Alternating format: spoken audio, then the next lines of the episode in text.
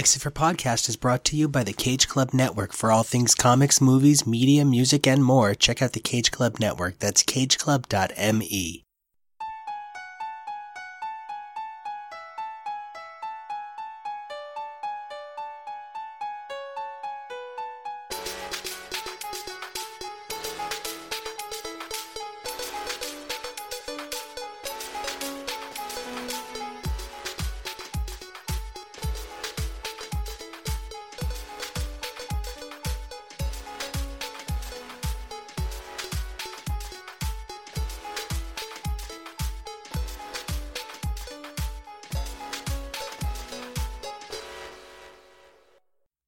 everybody, this is Marvel UK on all new, all different Uncanny X's for podcast, where we examine the Uncanny X-Men comic book franchise as it begins its multi-title 1980s expansion. I'm your host, Kevo. And I'm Nico, and man, do we hope you survive the experience. It's actually been quite a while since we've had Captain Britain here on X's for podcast. Kevo, we've been doing so much work over on HTML. Talk a little bit about that. Well, we just wrapped up a major project. Well, wrapped up is uh, not quite the right phraseology. I don't think the MCU is going anywhere anytime soon, but we just hit the landmark that we have been aiming towards since December with HTML, that being Avengers Endgame, and we are currently in the middle of a project called Phoenix.html, where we take a lot of what we learned from here on X's for Podcast about the Dark Phoenix and see how the many different film and television adaptations have handled the character.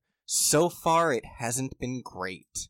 It has been a rough ride, especially for a giant Jean fanatic like myself. And what's even more interesting is for as much as we've discussed how many times Jean Grey has been adapted at this point, I'm realizing how little we've actually discussed Captain Britain. Captain Britain showed up in the fourth episode back in November, the sixth episode in December, our ninth episode in January, and then he appeared in a two part Marvel team up story in our 10th episode, where we covered a number of stories that just didn't really fit anywhere else. I kind of feel like it's easy to forget that Captain Britain is even part of this show at this point. Kevo, I think you might actually have more non Captain Britain appearances at this point than Captain Britain appearances. Do I really? It's getting close if it's not already there. One of the things that's really difficult with this project is sometimes trying to figure out exactly how to balance all of the pieces of it as it comes together. Captain Britain at this point makes no connection to the Uncanny X Men comic book franchise, with the exception of perhaps Chris Claremont having created Captain Britain and being the lead architect on Uncanny X Men for 15 years.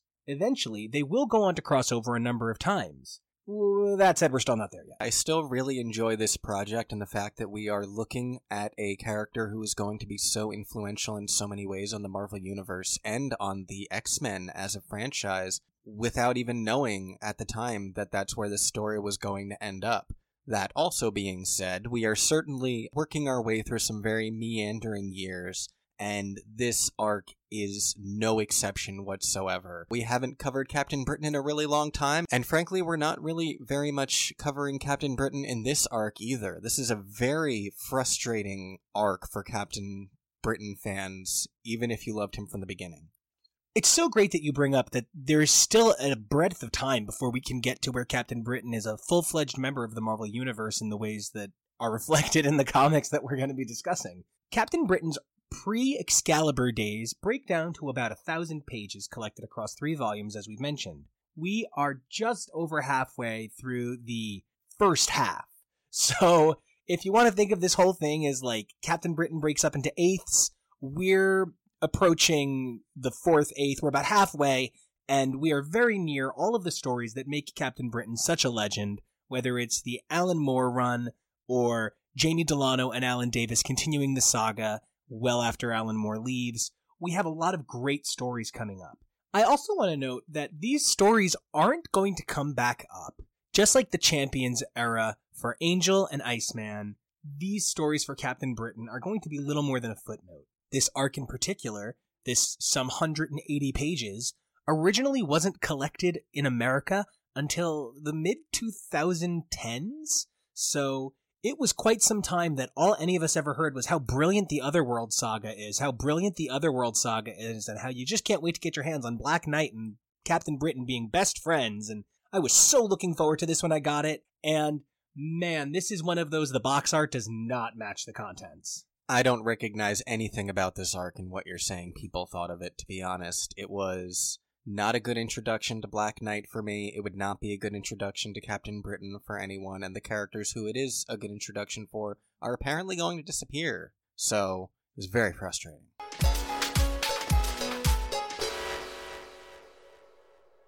So while there are very few issues of this series that have identical creative credits, they're all roughly the same people. All of the issues we're going to be covering today, which are Hulk UK Weekly number 1 and Hulk UK Weekly 3 through 30, are written by Steve Parkhouse and edited by Dez Skinn.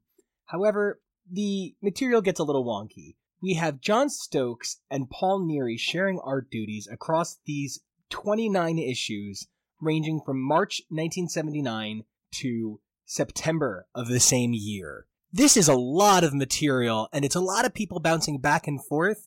And the first thing I want to say before we go any further is man, does this want for color. In a lot of ways, yeah. That honestly wasn't the thing that took me out of the story. The tiny panels threw me for a little while. It definitely had to make the art a lot smaller to fit a lot more on three pages. And I wouldn't have, you know, denied getting color, obviously, as a color artist myself. I think it would have added to and enhanced the story, but I don't think the failings of this story have anything to do with it being black and white. And it's so interesting that you should say that the content being scrunched down as small as it is was part of the problem. What is unusual about this series is Captain Britain went from starring in his own weekly to co-starring in his own weekly to backup starring in his own weekly to now being the sidekick in a backup feature in someone else's weekly magazine. This is some great humbling of what was supposed to be the biggest hero to hit the UK. In fact, Captain Britain's been missing for some year and a half since his Marvel team up appearance. It's going to be a major plot point for the series that Captain Britain's time that's been missing is an element of the story. These three page tales frequently involve an extraordinary suspension of disbelief on the part of the reader because they go so out of their way to make every issue end in some kind of almost cliffhanger that's supposed to bring you back the next week but it's so many stops and restarts. Kevo, what's the last things you remember about Captain Britain before his great big hiatus? You know, honestly, it's been so long since we've done a Cap B episode that it's hard. I really just remember like vestiges of the character and foes that he fought, his siblings. I remember the Captain America arc. You know, he was still very much a fledgling hero when we last left him. He still was figuring out how to be Captain Britain and figuring out his powers and figuring out his place in the superhero world. So to have this enormous gap in story and then to come back with him as an amnesiac. We don't find out that this stranger is Captain Britain until the third issue of this arc. That's a really long time. So I guess we should start with who this is really supposed to be about. This is about occasional Avenger Black Knight. Now, Black Knight is one of those Avengers who I feel like got the short shake in the Brian Bendis years, but hopefully we see a nice return to form for him. Black Knight will intersect with Captain Britain in numerous series like New Excalibur and Captain Britain MI13. But at this point, this is Captain Britain as Black Knight's unwitting sidekick. This arc starts with a helicopter crash, and the last time we saw Captain Britain, he had just flown to America. And I don't want to say that there is something about transit that really sets the tone for so much of what Captain Britain does, but in a lot of ways, it's true, especially because we're used to Captain Britain only being in England in the present. I don't know that I even understand where this takes place before the dimension hopping begins. It was also really hard for me coming in having never really heard of or read The Black Knight before. I didn't really understand if this was a new character you had a few people at the start of the issue saying that he is cursed or something and a bad omen, so I didn't know whether to believe them or not. And then, frankly, as the arc continues to go on, he becomes less and less easy for me to root for. He becomes very whiny, he becomes very downtrodden, he becomes very every single minor setback is the worst thing, and I'm a terrible hero. And it was very difficult for me to identify with this character on top of not having what little I had already gotten of Brian Braddock and Captain Britain as a character. Especially because the Black Knight kind of gets off the easiest of everybody in this story. In this episode alone, Captain Britain is going to die. Almost everyone who fights with them is either kidnapped or harmed beyond belief. The only really terrible thing that's going to happen to Black Knight is his sword, the Ebony Blade, which is an incredibly powerful mystical artifact. And yes, he should be broken up about it, but he like immediately gets Excalibur after it breaks. So I don't feel that bad for him. Old Sarah gets turned into a tree. And yet she's still doing everything that she can to help them by like growing a five hour energy apple and feeding it to his horse. But he breaks his sword and he like gets sad and kicks dirt for a while. And then some tart in a lake tosses him a sword and all of a sudden he's like, great, I'm okay again. I would have liked to see you, you know, try and overcome that defeat and be like, I'm gonna be a hero anyway. But no, he just sort of pisses around. And I kind of feel like that's reflected in the narrative as well. One of the things I remarked is by the seventh issue, and again, three page stories, so by page 21, by the end of the first issue of this series, it's so clearly not about Black Knight anymore. It becomes about the Walker versus Modred. So let's talk about Modred for a second. Well, I just love all of the bastardizations of names that they're giving characters in this series to try and tie them back to Camelot lore, but not really. Because the character in this arc is definitely named Modred, and the figure from Arthurian legend is Mordred. And at first, I thought they had just been misspelling it for a few times because that's what they do. At one point, the Black Knight says that it's been a very difficult night and it spells it K N I G H T, and that wasn't the correct usage of that. But no, it's Modred again and again. And what's really funny is that mistake is before there was copy paste autocomplete autocorrect sort of like i'm gonna copy and paste everything and you, you, that's that's just like a dumb mistake Yeah, exactly. oh man so essentially the narrative here is about how black knight has to help walker help the stranger who is ultimately captain britain and the walker who is ultimately named vortigern you know that good old-fashioned name vortigern And he's like a king of elves, or at least the elves respect the fact that he's a king. But he's like one of six good guy walkers, and then there's six bad guy walkers, and one of the bad bad guy walkers is Cormac, and it's just so there's so many bad guys in this, and then there's like Moondrak or something, like Mandrak, Mandrak? Man Mandark. Is it is it like a boy named Susan Mandark? Mandrak. Yeah. So one of the things that I have to take away from this story is the actual details of the adventure aren't as important as the bigger picture it's trying to tell. We get so many little, it's a golem, it's a dragon, it's a monster, it's a golem, it's a dragon, it's a monster. And constantly, one of our five heroes, whether it's Vortigern, the elf Moondog who enters the picture, Captain Britain, when he's not unconscious or dead, the Black Knight, whichever sword he's using, and then finally Merlin, whichever one of these heroes is there, one of them figures out a way to save the day, and then they realize there was always a way to save the day all along, and then the way is taken from them, but then they find a way to do it again.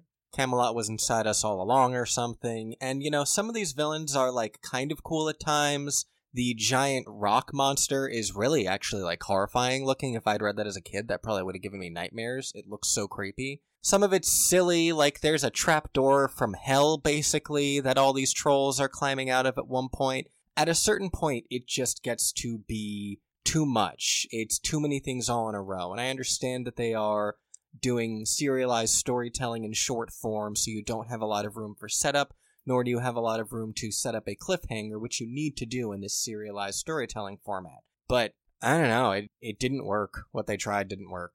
And it's especially because I feel like they wasted a lot of pages. The first page of the third issue summarizes the previous six pages. There's only been six pages. Why are you summarizing them on the seventh? I understand that this was a weekly title, but you don't have the space. I did like a lot of interesting concepts that they introduced here in terms of the magic and the mythos of the universe. A lot of like the spell work and circle of power and all the things that we see Merlin do toward the end of the arc. There is a lot of really cool stuff here. I don't know how much of it is eventually going to carry over to the rest of Marvel 616. It's difficult because, as we're going to find out in our next episode, they begin adjusting Captain Britain's backstory at an alarming rate. We're going to get a refresher eventually on Captain Britain and the Black Knight in this series from issues 31 to 41. And they are such a weird cut down of these people's backstories, it's unbelievable that we're supposed to believe these are the same characters. And you can probably tell from the previous episodes of Captain Britain that we're not exactly unhappy with the idea of making some adjustments on the original canon. Comics are a very fluid medium, especially in this era where it was harder to collect and catalog information that's written, and it was harder to keep track of writers who were doing all sorts of different things. Plus, you know, we're entering the 80s, so everyone was on Coke and no one knew what they were doing. No one knew what they were doing. Absolutely no one. The Robert Overstreet Comics Guide could only take you so far. The other thing that's really interesting is Captain Britain himself, for the guy who we keep saying is like short stick, we're barely saying his name this entire episode. And he does actually manage to find himself on four covers. He finds himself on the covers to issues 20, 22, 27, and 54. But more than anything I find interesting, Captain Britain actually gets one of these three pages to himself with his own little title bar. And good for him. Why not? I got really used to seeing the header at the top of these issues being on a mysterious quest in Cornwall. It's Merlin's champion, and now I need that on my tombstone. It's really funny because, yeah, he is Merlin's champion, Black Knight. But if you take a look at the Captain Britain one, it says Black Knight's companion. What a way to be like the guy that sits in the back seat with the map. Even when his name is on the issue as the title, he is still referred to as Black Knight's companion, not champion or like fellow champion, but like no, he's just walking along with Black Knight because Black Knight is here to pick him up from football practice. There is still some good for Brian in this arc. One of the more interesting things is Brian gets a new staff in the 27th story of this weekly serial. Merlin's like, "Ah, I'm going to recharge you, Cap." And you're going to be real bitching again. I feel like Captain Britain is constantly getting reinvigorated like he is the only superhero I know who constantly needs AAA to come give him a jump start. I'm fine with that because Brian does still need a lot of a kick in the ass when it comes to this arc. At one point, he's even quoted as saying when they're explaining all this stuff to him, I've heard enough. What does all this have to do with me? Why should I risk my neck for a collection of freaks who belong in a nightmare? That's how he refers to these people who are continually trying to save his life. Wow. Wow, Brian. Wow. And another problem I find is I don't really have a strong sense of the time here. I don't know how long this adventure has been going on. At times, I feel like it all has to be one night, basically. There's too many things happening on top of each other that there can't be that much of a space for time to have passed. At most, I would say it's been a few days, but they refer to it as having been weeks. I don't think that's possible. And if it is, we don't get any kind of character development in that time. I'm walking away from the first half of the Otherworld saga feeling a little bit like this was not the story for Captain Britain. Captain Britain disappeared for a year and a half, and this was a great way to bring him back. But the first thing I notice is there's no Courtney Ross, there's no Jacko Tanner, and there's no Dai Thomas. Where are all of the characters that populated Captain Britain's narrative? Like Kevo said, where are his siblings? And then they tried to force an unnatural bond between these characters to give us emotional payoff for significant incidents like Captain Britain being killed. And we have the Black Knight like sobbing about it and saying he was my brother. You barely knew him. Even if it's been weeks, you haven't really done anything significant enough with him except try and get him to Otherworld as he whines like a little baby the entire time. So for you to be like, he was my brother, he's got a real brother and a sister, and he's even got like a bully who would probably care more if he died than this stranger. Well, because I mean, who would he blame if our precious, precious Cap died? He would have nobody to say is responsible for every bad thing that happens to Courtney.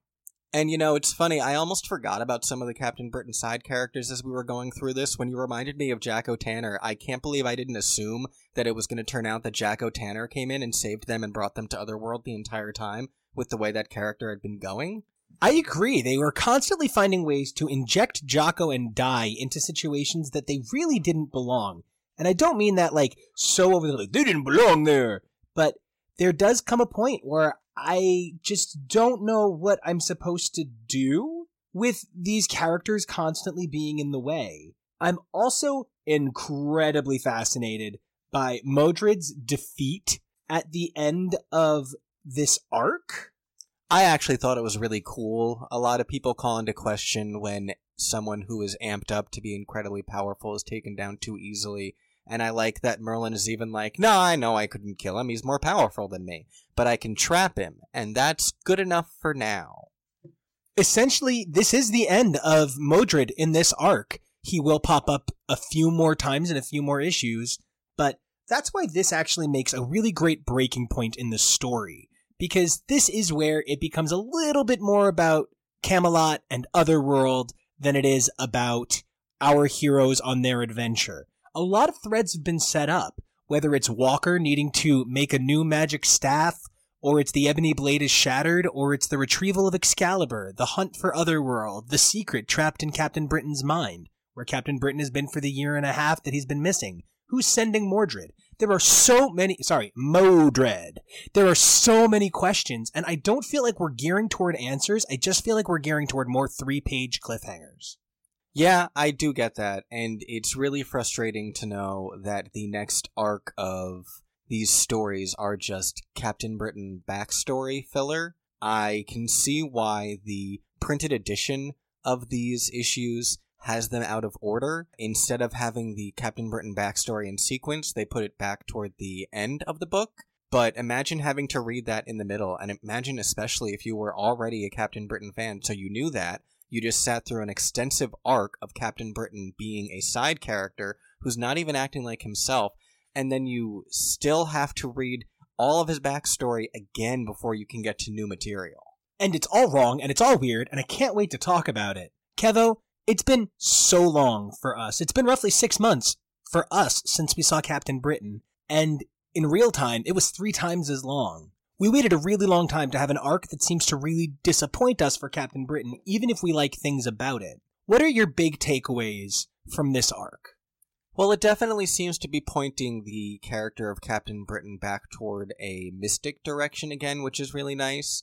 He had sort of just been a run of the mill superhero for a while, facing the sort of things that any hero could come up against robot falcons, like, sure, it's a little specific, but it's also generic at the same time. Now we're starting to get into more like Eldritch magic. We're seeing Merlin again, which is nice because we haven't really focused a lot on that character. There was an arc where he tested Captain Britain for no reason except to see if he deserved a new stick. But other than that, I don't recall really seeing him much apart from the opening arc.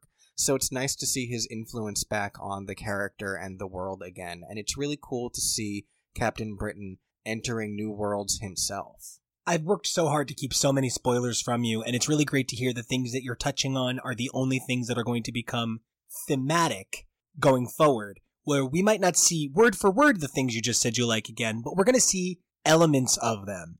And it's an exciting time. Even if this story isn't doing it for us, it's moving Captain Britain in the right trajectory to turn him into the hero we all know he's going to become.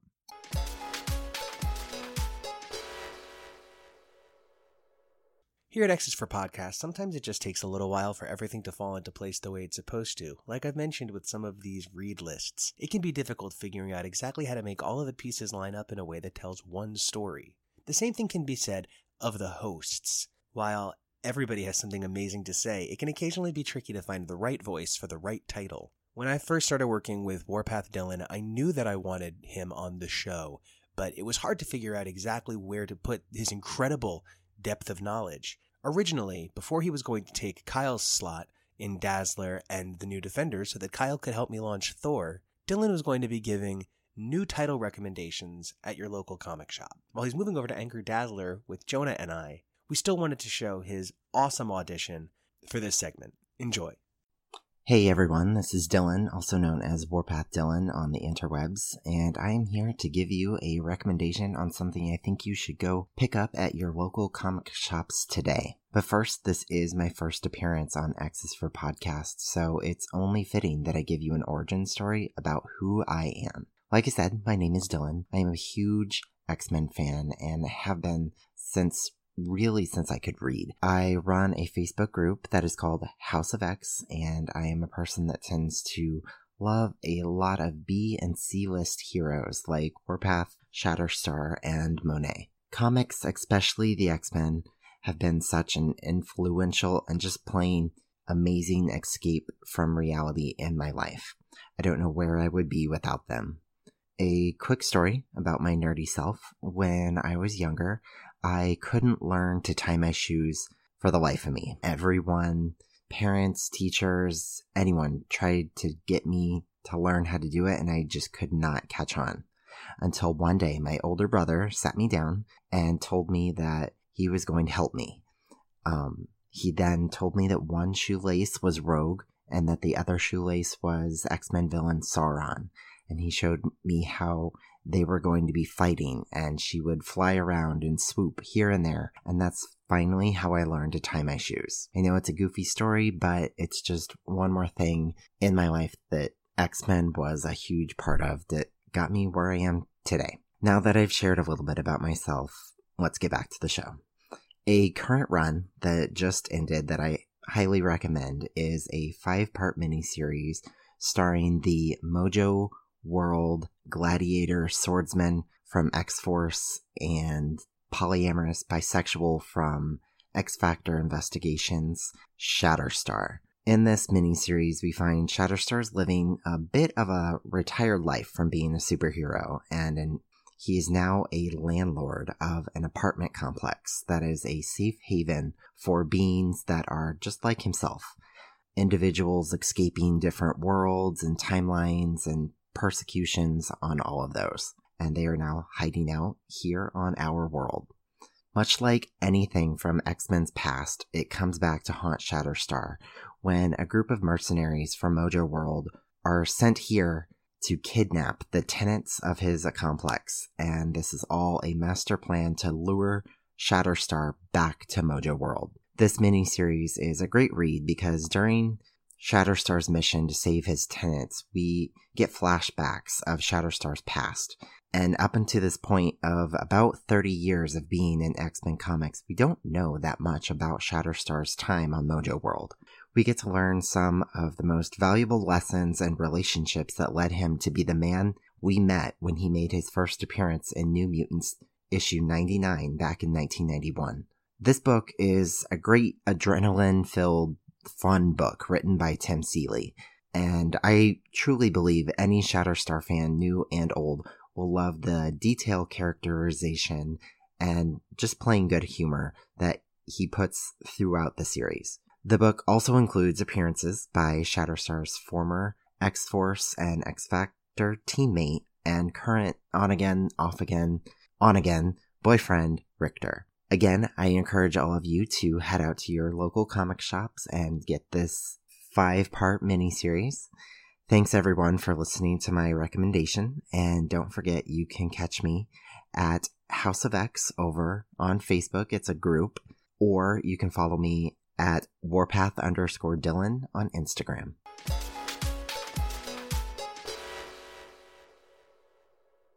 It is finally good to be back to Marvel UK. It's been a while, Kevo.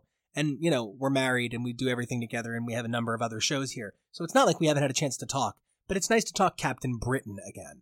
Yeah, and it's nice to be starting to move back in a direction toward the good Captain Britain. I know that he's a character who means so much to you, and so I've been looking forward to getting to know the character for a really long time, and I'm really excited to see the sort of stories that influenced you as a writer.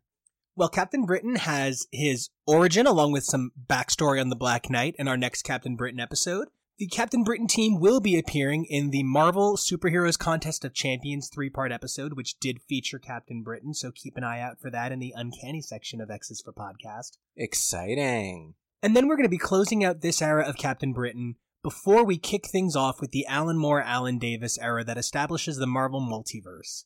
This is not going to be one to be missed, so you want to make sure that you keep abreast of Captain Britain. You know I love me a multiverse until we start dimension hopping, where can everybody find you here in 616? Well, you can find me over on our other show, HTML or Husbands Talking, more or less. As we discussed earlier in the episode, we covered the Marvel Cinematic Universe from start to finish over the course of about four or five months. And we are currently covering the adaptations of The Phoenix, and we have plenty more exciting things in mind for after that. We're just going to keep on going.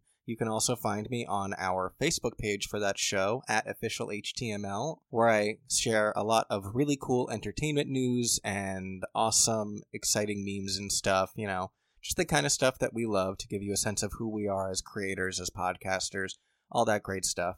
You can find me on my own social media at Kevo on Instagram and Twitter, K E V O R E A L L Y. And you can find all of the really awesome work that we have been doing at Kid Riot Comics on Facebook or on our website, kidriotcomics.com. Thanks so much, Kevo. You can also check me out here on Now and Again on the Cage Club Network with my childhood best friend Chris, where we talk about the face of pop music as it changes in accordance with the Now That's What I Call Music series. Currently, we're doing a deep dive on the Carly Rae Jepsen discography. Hope you're all loving the hell out of Dedicated. Not to mention, this amazing network, which you can check out our Patreon and contribute and keep the place running better than ever, just celebrated its thousandth episode. And Kevo, Jonah, and myself were all lucky enough to be part of it at Camp Cage Club this year for the team building team building retreat where the whole team got together and everybody talked a little bit about something and we recorded some live great material and we can't wait for that all to get out to you guys. You can also check me out on social media at Nico Action. That's N I C O A C T I O N. All right. Until we fly back over to the UK and find out exactly what the fucking other world is, we will see you guys in the funny pages. Pip pip. Cheerio. I kept expecting you to call, but that's not this show.